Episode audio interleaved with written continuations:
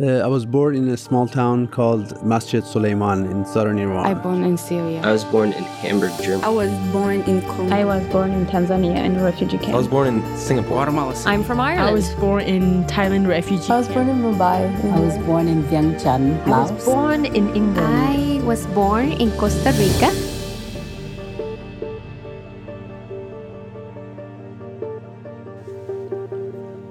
Welcome to Many Roads to Here, bringing the voices of immigrants, refugees, and asylum seekers to a national conversation about migration and identity. I'm your host, Caitlin Dwyer. Today, we hear the voice of Saran Kut, who survived the Khmer Rouge takeover of Cambodia and the genocide that followed. Deegan Larkin has his story.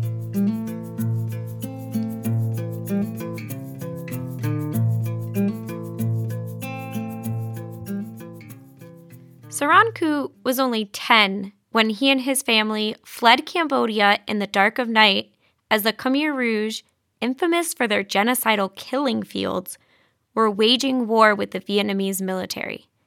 Hungry, scared, and exhausted, Saran came to a border road between Cambodia and Thailand, between death and safety. We begin on this road that led to a refugee camp, where danger lurked behind him and ahead of him. We would travel at night time, and you, know, you can only go so far at night, right? You can only go so fast. So it took us about over a week. So we, we just moving slowly, and then we got to this one part of the country where there's a main road, and that road, I mean, is used by the military. So we have to cross it. We have to cross that main road and just about ready to cross it, the baby, a baby in the same the group that we were in, was crying. It was crying so hard it, it would not stop crying. It was just cry, cry, cry, cried, and the mother was trying to put you know her hand above the mouth, and nothing would stop it from crying. And you know, in the middle of the night, what are we going to do? What are we going to do? They're talking among each other. What are we going to do? Should we risk going in, or should we wait for the baby, you know, to stop crying, or should we, you know, leave the ba- uh, leave the family behind? All these things were being discussed, right? There was one suggestion as to kill the baby, because there are stories where people have to sacrifice their their babies because that's what slowed them down or what get everybody killed, right? So we had to make the decision.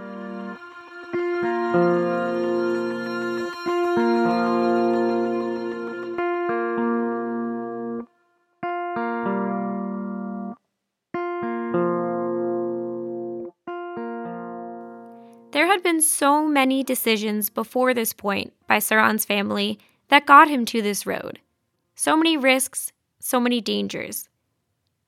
Before the totalitarian communist Khmer Rouge swept into power in Cambodia and took over his village in 1975, Saran lived with his parents and sisters in Chung His father was a teacher, a volleyball player, and a singer who entertained friends and neighbors people always talk about how athletic he was and how much talent he had with arts, you know, dancing and singing and performing and and then on top of that he was a teacher. He was an intellect. He was he educate people. Before the, the fall of Cambodia, everybody know that the Khmer Rouge is going to take over the country and a lot of people in that town were leaving. My families, my uncles and cousins and you know aunt, they took the opportunity to leave, and we, my family, was also was going to leave. You know, my mother was telling me that we have everything packed. Uh, we're all ready to go. And then my father decided to stay back because he didn't want to leave my grandmother because she was old and she was not well.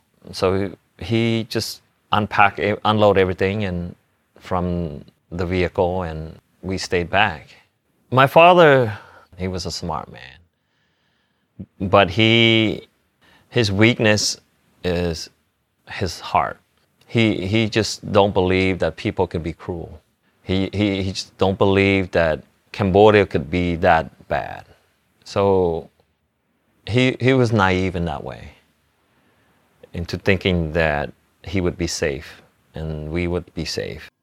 Despite the danger, Saran's father continued his daily life in the face of the brutality of the Khmer Rouge. One night, when his father was at a neighbor's party, a knock at the door woke five year old Saran up at his home.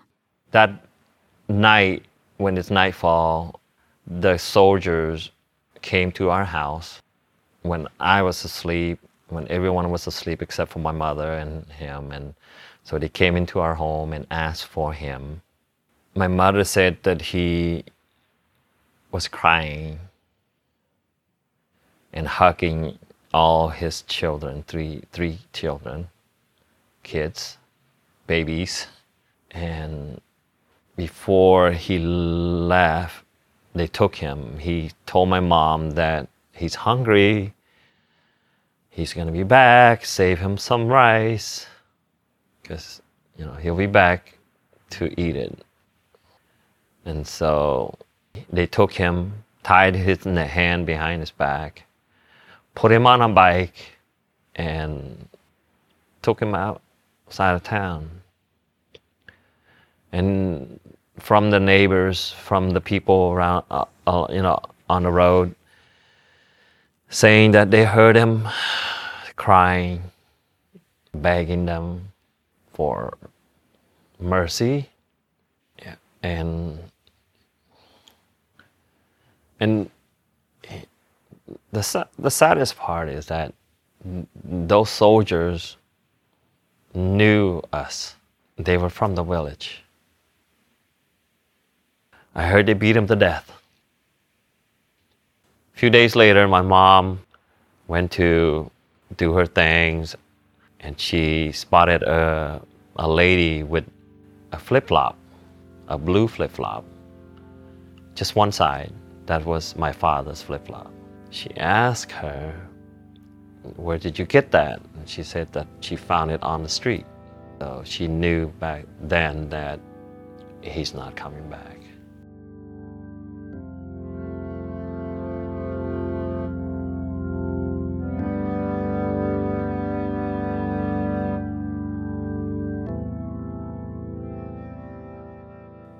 The disappearance of fathers, mothers, sisters, and brothers was a familiar story for most families in 1975 Cambodia. The country had just emerged from an eight year civil war that left the Khmer Rouge, backed by the Viet Cong and the Chinese Communist Party, on top. The Khmer Rouge waged a genocide that killed more than a million people. Cambodia fell to communism, which is to the Khmer Rouge. Pol Pot and the Khmer Rouge took control of Cambodia and they made Cambodia into a hell on earth. During that time, in the span of you know less than four years, over 1.7 million uh, people died. You know, um, whether it's murder, starvation, a quarter of the population of Cambodia during that time. It was a genocide that nobody knew or talked about. Khmer Rouge, which is Cambodian red, red Cambodian stand for communism, right? They were regular farmers, peasant people of Cambodia that were recruited by a leader uh, by the name of Pol Pot. He was an educated intellectual that started the movement, the Khmer Rouge movement, that fought against the imperialism of American. Regular Khmer people, regular people got recruited to fight the American because the American were dropping bombs on Cambodia. America was not at war with Cambodia, but American were dropping bombs in Cambodia and Laos due to the Ho Chi Minh Trail. And that's where the Khmer Rouge came to power because the king of Cambodia back then helped recruit, helped Pol Pot recruit people, uh, soldiers to join the Khmer Rouge because, hey, the American is killing us, is bombing us. Why are they doing that? So we need people to come and join this guerrilla group. There's thousands of people. You can imagine thousands of people joined the, the group, and that's how they took control. When the, the Khmer took over, it was a scary time. It scared the hell out of me. For the people, it was it wasn't the same anymore. Uh, for the town, people were on edge. You know, uh, don't know what they're gonna do, don't know how to react, don't know how to live. More, everybody was just staying away from each other, right? There's, there's not a lot of commu- commuting. They're separating the country went into chaos. The soldiers who would take the villagers from their homes, like Saran's father, would often tell them that they were going to Angka, the generic word for government. But most Cambodians knew those who went to Angka never returned. It wasn't long before Saran's mother got her summoning to Angka. That's the key word.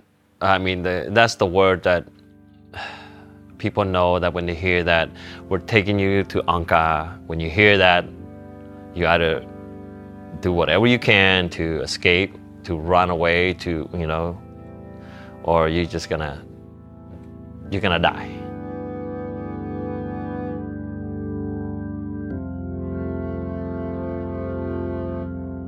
You know, she cried, just like, okay, it's my turn now, right? And so,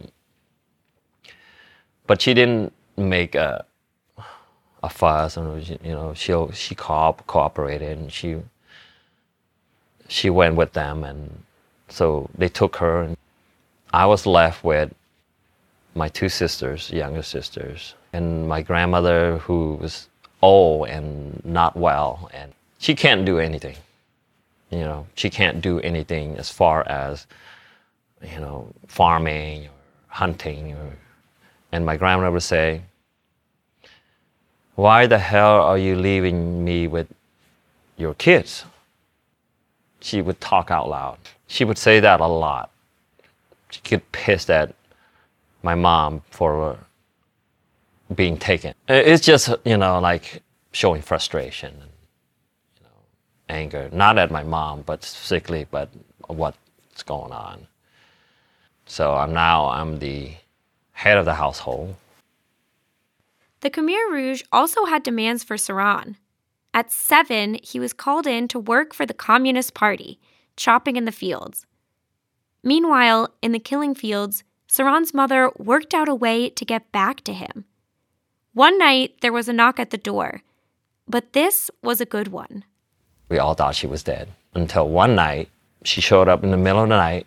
She took the risk of escaping from her camp, working camp. She didn't die. She just wanted to see us, make sure that we're still alive, and and let us know that she's still alive.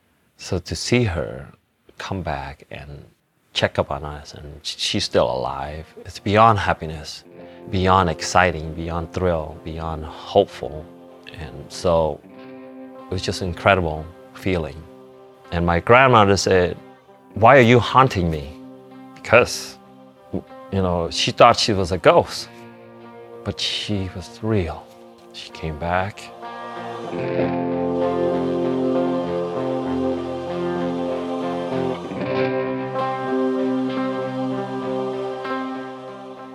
when she was taken to the work camp, it was harsh.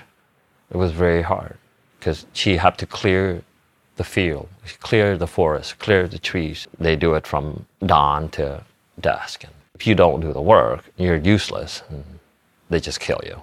There were people that were just being shot or being hung, being bayonet because they're starved, starving. They're they can't. They have no energy to work, and and so there's they just couldn't go on, and so the soldier would just kill them. The killing field is just a mass, mass grave. Instead of underground, it's just on top. In those people, they're not human to do what they did, but they did it. This is why I say that my mother is amazing. Because she survived. Being a female doing all those things. She's smart with a heart. She captures people with her kindness, with her love. So they have compassion for her, and that's why she's able to stay alive. She taught me to be strong. She taught me to be true, to be a good person. She means everything to me personally and to my family. Saran's mother's return was brief. She had risked it all to see her children again, but she didn't dare make her absence known in the camp. By sunrise, she was back in the fields.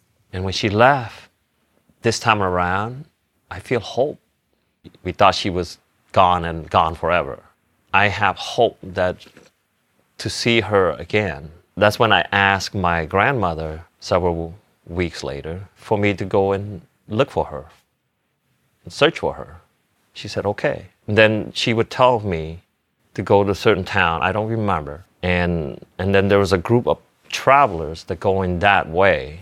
And she asked me to go tag along with those people because, you know, again, I'm not even barely seven years old. So I did. I was gone. But I remember that halfway through it, they didn't take me all the way to that town. They went to the other direction and they said, okay, you now go that way. And, and so alone, going that way, you have to go through the jungle to get to that town. And so I was scared because imagine being in the middle of the jungle and and you know all these trees and forests and you know and just animals and you don't know what's going on and I'm just like okay I got to go I got to go. So I went and then doubting myself no I need to go back cuz I don't know where I'm going. I need to go back. And then turn around no I need to go. In my mind I just what am I doing right? By myself what am I doing? So I made that decision to go forward until I get out of the forest, the jungle, and into a town. And there's big relief, right? It might not be that big of a jungle or uh, a forest, but back for me during that time, it was a lifetime. And then there's a house of a lady, and I went over to her and cried, and I asked her for help to help me take me to this town. That was where my mother is being taken. And so she did. She took me there. And when I got there, she was there. and she was like, What are you doing here? You know, how did you get here? What are you doing here? Like, I don't know, you know, like, I'm here. And I was so happy. She was happy. It was the happiest time moment my life.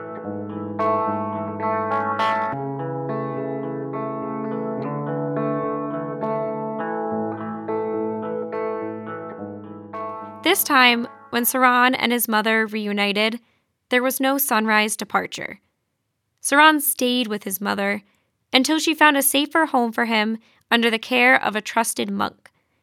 At least as safe as one could be under the Khmer Rouge, as even monks were the target of vicious killings. Killings that would eventually take the lives of more than 25,000 monks. Saran had to change his name and only refer to the monk as uncle to keep them both safe. Even so, Saran's family was finally gaining some security, and the country began stabilizing. The monk found Saran's grandmother and sisters and helped keep them all safe in a new village. As the Vietnamese began pushing out the Khmer Rouge, the war started winding down. At last, his mother was free to return to the family. You know, it took her many days to get there. She met, she got home, and she met up with all her uncles, and people know that she's alive, and we're alive, and you know, my family is still alive, but in just in a different town, in different uh, village. And so she came back. Then Saran's uncle re entered their lives. He had fled to the US earlier in the war and had the means to help Saran's family escape to Thailand. Once again, the family found themselves on the brink of safety, packed and ready to leave. But Saran's grandmother was still ill, and this time, Saran's sister was off in a different village tending to her. With little time to lose, Saran's mother had a familiar decision to make leave with some of the family or stay behind as one. So she's like, I can't leave when my other my daughter is somewhere days away from here. What the decision she had to make as a mother. She talked it over with my her uncle. They said that, well, my father's other little brother is in the military, and he know his way. And and so once we, my mother, me, and my youngest sister, gets to Thailand, then we can send my uncle to go to Cambodia to get my other sister up to Thailand as well. That was the plan. And so my mother said, well, that is the best option that we have, or else we're never ever going to have an opportunity again to come to Thailand to escape. With their hearts in their throats, Saran and his family fled, with plans to bring his sister over later. They met up with their uncle's guide, who took their group through the arduous journey towards Thailand. There, they found themselves on that border road on that night with the screaming baby, with fears they'd be discovered by nearby soldiers. So we had to make the decision, and the mother didn't have the heart to kill her baby. And the family didn't. So we decided to hold off for a little bit longer. And then the baby fell asleep. And it fell asleep, and we're like, wow, okay, so now what do we do? Like, if the baby fall asleep, and we should we take the risk of us crossing the road while the baby's asleep? And what happened if it wake up and start crying again, right? man, that was a tough decision for for everybody. And I remember we were just waiting there, waiting there until they uh, finally made the decision. Okay, the heck with it. We're just gonna go, take that risk. So we did. We made the journey. We crossed over the road, and we just after we crossed, we just go on as fast as we can, right, without hopefully that not the baby would wake up and start crying again. And so, fortunately, it did not wake up and it did not cry, and we made it through. the danger of the crying child reminded Saran of another time when a child's fate was in his hands. A childhood memory of pulling his little sister out of a pond to save her life. Now, his uncle had extended a hand across countries pulling his family from Cambodia to safety.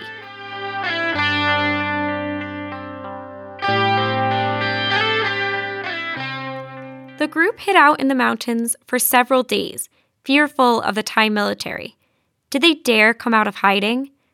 Eventually, they ran out of food and were surviving on berries. They took another chance climbing down the mountain. There were no soldiers, and even better, they found taro roots, which they feasted on. We, were, we were in heaven. I mean, we were just in heaven. We pulled it out and we just eating it raw. And that gave us a lot of protein, like strength, energy, you know, to, to move on. And man, I, I've never thought taro could pay, taste so good. You know, we made it, and and then we journey on for the next several hours until we reached the camp. The family had gotten separated during the frenzied journey, but reunited outside the refugee camp in Thailand. Now relatively safe, Saran remembers eating porridge and rice, learning English, and watching movies such as Frankenstein, even singing Christmas songs.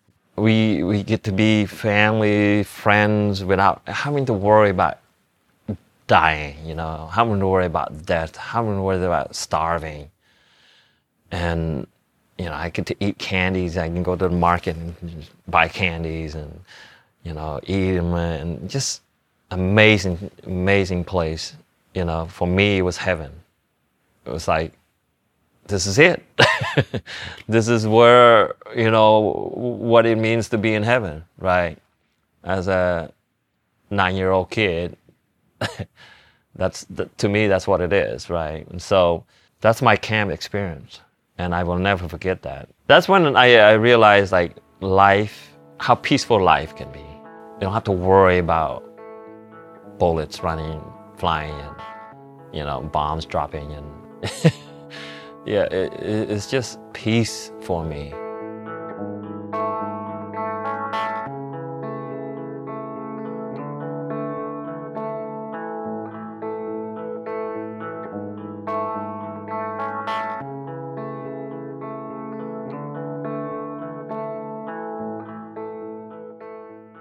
In 1981, the family received papers to immigrate to the U.S., arriving in San Francisco and then settling in Portland, Oregon. Saran entered third grade, adjusting to life in the U.S. and learning the language through ESL classes. He earned his degree from Portland State University and in 1996 became a U.S. citizen. Perhaps it was his father's affable influence or maybe the influence of his mother's cooking, or his desire for a sense of community and preserving his Cambodian heritage. Probably all of it. That led Saran to open Mekong Bistro, a restaurant turned karaoke bar. In 2015, he organized Portland's first Family New Year event. More than 3,000 people from the city's Cambodian, Lao, Thai, Burmese, and Hmong community came. And now, Saran, who raises money for Cambodian orphans, has plans to open a cultural center in the city called District 82. District 82 is the project. And District 82 is a multicultural community plaza, and it will bring everyone together through food, through art, through entertainment, through everything that you can imagine it will happen at District 82. I'm excited. I can't wait to see it happen, to go from starving to death to building a community plaza. So forget about the past. I mean, don't dwell on it, but move forward, be kind to one another, work together, and, and thrive together. And when that happens, good things will come out of it. While continuing to bring his culture to Portland, Saran also took several trips back to Cambodia. Each time, he found a way to help his community there by cleaning up nearby temples and providing financial help for people in need. We all struggle, we all go through hardship, but don't stop living your life. And that's why my wife and I, we live our life to the fullest. We're we're still alive. I'm half a century old, and I don't know how much time left I have left here. But while I I'm here, I might as well enjoy as much as I can, and then you know work hard, but also also don't forget to live, because I've lost friends that younger than me that they didn't get a chance to live. I hope that my legacy would be a man that brought our community together.